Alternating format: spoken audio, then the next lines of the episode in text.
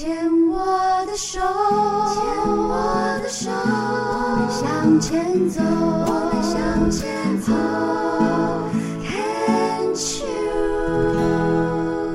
Can Cheers 牵手之声，欢迎收听由我 Debbie 要带我为大家主持的黛比的生命花园。大家好，这个节目，五年半了，应该五年半了，已经在浩瀚无垠的网海陪伴大家五年的时间，真心的感谢，因为我们是一个公益的团体哦，真的没有嗯资金的赞助哦，没有捐赠的话，其实。呃，要进行一个网络电台的运作，其实是有其难度的。那我们的这个全爱联也在努力的到处找赞助，这样有赞助，我们的电台就可以继续；没赞助，就可能就谢谢拜拜了。所以每年都在抓了一弹这样子，但也很神奇的啦，也已经五年下来了，确实也有一些很不错、很棒的单位愿意来呃赞助我们，让我们继续下去。也看到了这个牵手之声的网络电台，确实在呃医疗界的周边的身心支持的一些领域当中啊、呃，产生了一些涟漪，甚至有一些医院的这个社工师或他会推荐来上我们的节目，来听我们的节目。所以这个其实是觉得，哎，还蛮温暖，然后确实好像我们做的事情有被看见一样。其实癌症的成因，从早期的呃不明，到基因，到环境，到饮食生活习惯，到近几年的研究，已经啊、开始朝向压力啊、心理因素影响到的一个生理。我个人就会觉得。情绪，这个是我在接下来的斜杠人生，不管在带领身心成长团体当中，我自己会非常非常关注的。我自己的人生经验是，呃，情绪每个人都有。我们常常讲说，呃，我只要快乐，我要幸福，我要美满，然后呢，不能不开心，不能怎样，不能负面，一定要正面，一定要向上。但是我觉得。有太阳就会有阴影嘛，有正面就会有反面嘛，一体本来就是两面。我们如果不能够拥抱我们的负向情绪，我们要怎么样的享受、珍惜我们的正向情绪呢？因为它是必须要被比较的，才知道如何的珍惜跟拥有。那今天来到我们病虫害防治的这位呢，真的可以跟他好好的聊一聊情绪哦，因为呢，他目前是国小情绪教育的志工，好开心他今天能够来哦。他就是淑明，淑明你好，你好，大家好。为什么会人生一路走来到现在会啊、呃、在做情绪教育的志工？我刚刚听你在讲那个癌症的原因，我还我就想到我们小时候念教科书的时候，我们有去翻那个癌症的原因，然后我就记得那个最后面都会写有一个原因叫做压力，嗯，然后我就记得我们那时候问过老师一个算是笨问题嘛，我们就会问老师说，老师那个压力多大的时候会会生病？哦，因为淑明你本身。是护理师嘛，所以我早期是呃护理师，现在也是，现在还是吗？对，只是没有在那个医院执业而已。哦，所以你还是有护理师的执照，对，只要你愿意，只要有缺，你随时可以投入职场的。对对对，哦，很好。然后我就记得我们那时候问老师说：“老师，那个压力到底是指什么的压力？然后到底多大的时候我们的癌细胞就会启动？”那我就记得老师那时候被我们问到，因为老师也不知道，可是他们那时候就说压力是其中之一，这样子就觉得还蛮有趣的。然后突然想到说，诶，其实现在慢慢就会看到说，那个在情绪的压力上，原来其实，可是那时候不是很懂啦。可是现在慢慢就知道说，哦，原来情绪也是一种，也是一种影影响的部分。可是那时候我们没有那么。了解跟清楚这样子，嗯，对。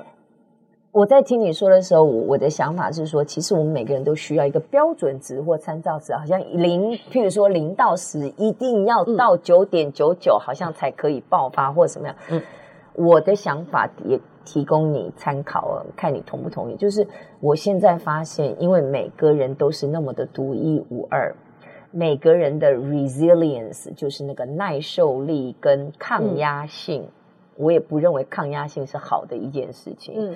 那有些人的这个，因为生命成长的经验，他没有经过练习，也不知道怎么处理，所以有些人可可能两分，他就会让自己生病了，嗯，因为他不知道怎么 handle 了，他只好把自己搞生病，躺在那边，可以不要面对。嗯，有些人是真的到九点九九，他可能才会生病。你真的。把老师问倒也没错啦，因为老师没有办法给你一个标准值，但我们都习惯好像要有一个，特别是在教科书上必须要有一个准则参照哦。嗯，就我们很习惯有标准答案，对，好像没有那个答案就就无所适从。哎，对，那你怎么会这几年就投入情绪教育呢？你为什么？比如说你是护理师，你有这么多这么多的领域可以去接触，为什么会选择情绪教育？是跟你的原生家庭、跟你的生命经验有关吗？我觉得一方面是，然后另一方面是因为我自己后来就是在糖尿病跟气喘这两个部分去做卫生卫呃卫生教育。是，那在这两个部分的呃这两个疾病有一个很很很有趣的特色，就是它不是一个嗯、呃、怎么讲吃药就会好的，它是一个很慢性长期的疾病，所以。呃，其实有很多的，就是这几十年来，有很多人就开始研究说，有没有可能让它变好？那就慢慢有人可逆转吗？对，就是很多人希望说，那是件可逆转的事情，因为这是一个很长期跟慢性的部分。那可是慢慢大家就发现，在这两这这两个疾病里面，有一个很大的因素叫做压力跟情绪。那他又来了。对，然后我就觉得这很有趣啊，就是呃，如果。医疗是这么的有限制，就是我们没有办法给你一颗药，你就好了。那我们就会慢慢的，其实在嗯，我们自己在这个领域的卫教师们就会开始往各个的方面去发展，因为我们很希望说，因为其实人数很多，就是其实糖尿病的呃病友在我们现在的这个这个整个的生活环境越来越多，那。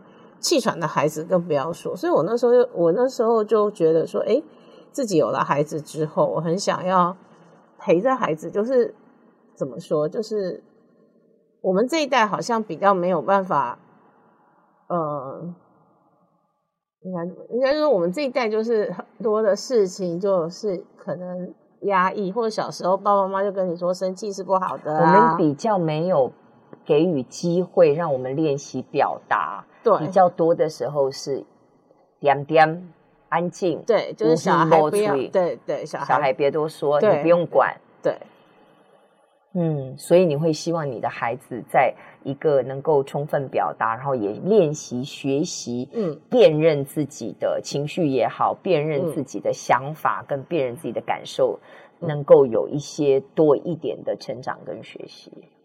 对，像前两天他们学校，我们帮在学校帮他们办那个万圣节活动，然后我这次就买了很多那种舒压小礼物，那小朋友就很爱，然后就很好玩，就有就有就有爸爸妈妈说，到底小孩有什么压力？为什么他们对舒压的那么喜欢？Oh oh、然后他们就觉得说，那个东西其实是大人需要，因为。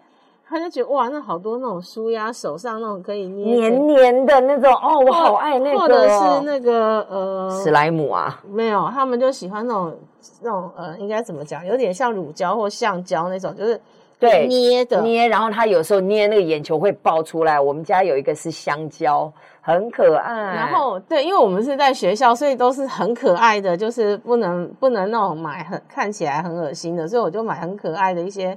或像 Puppet 那种东西，然后家长就觉得说，小孩到底哪里来的这么大的压力，需要这么多纾压？问你呀、啊，问大人呐、啊。然后他们就觉得这应该是要给他们的，而不是给孩子。所以其实就很有，对我就觉得很有趣，就是你就会看到那个部分。那我就会觉得，诶，我们小时候好像就没有没有那样子，没有那样子的机会去讲说，诶。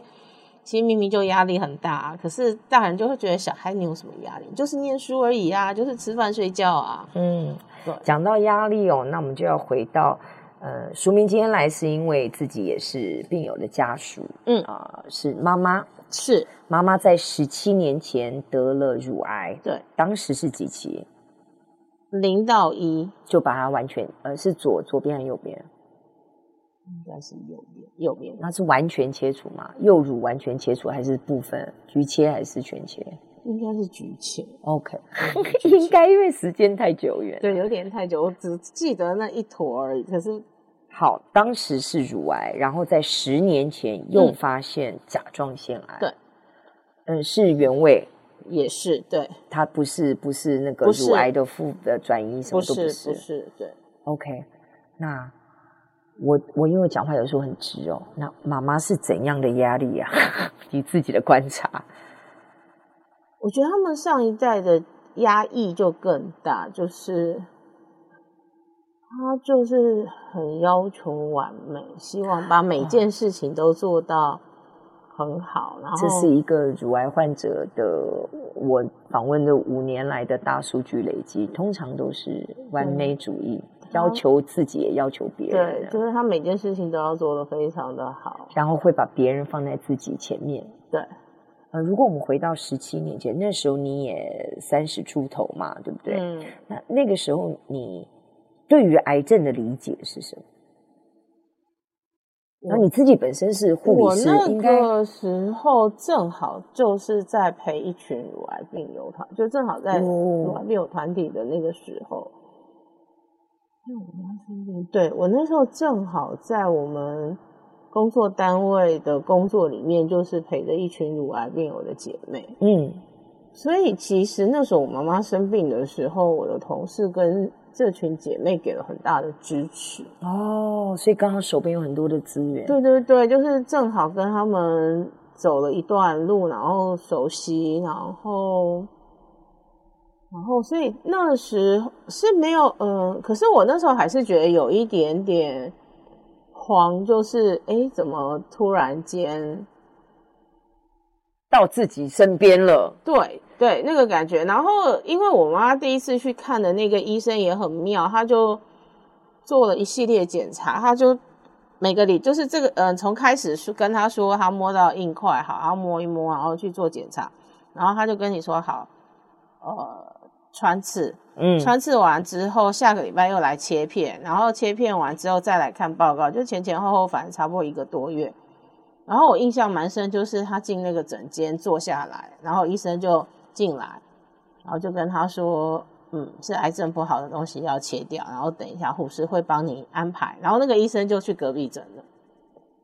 然后我其实都觉得还没来得及，什么都来不及问我，我就跟我妈妈愣在那里。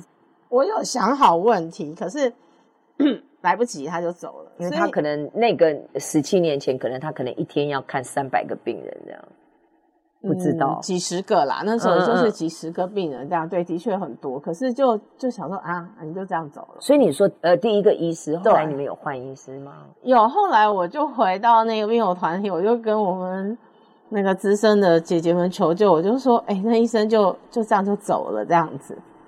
然后什么也没说，然后就叫他，嗯，就排了一堆检查，然后就说回去等等通知这样子，然后就就就打发完了。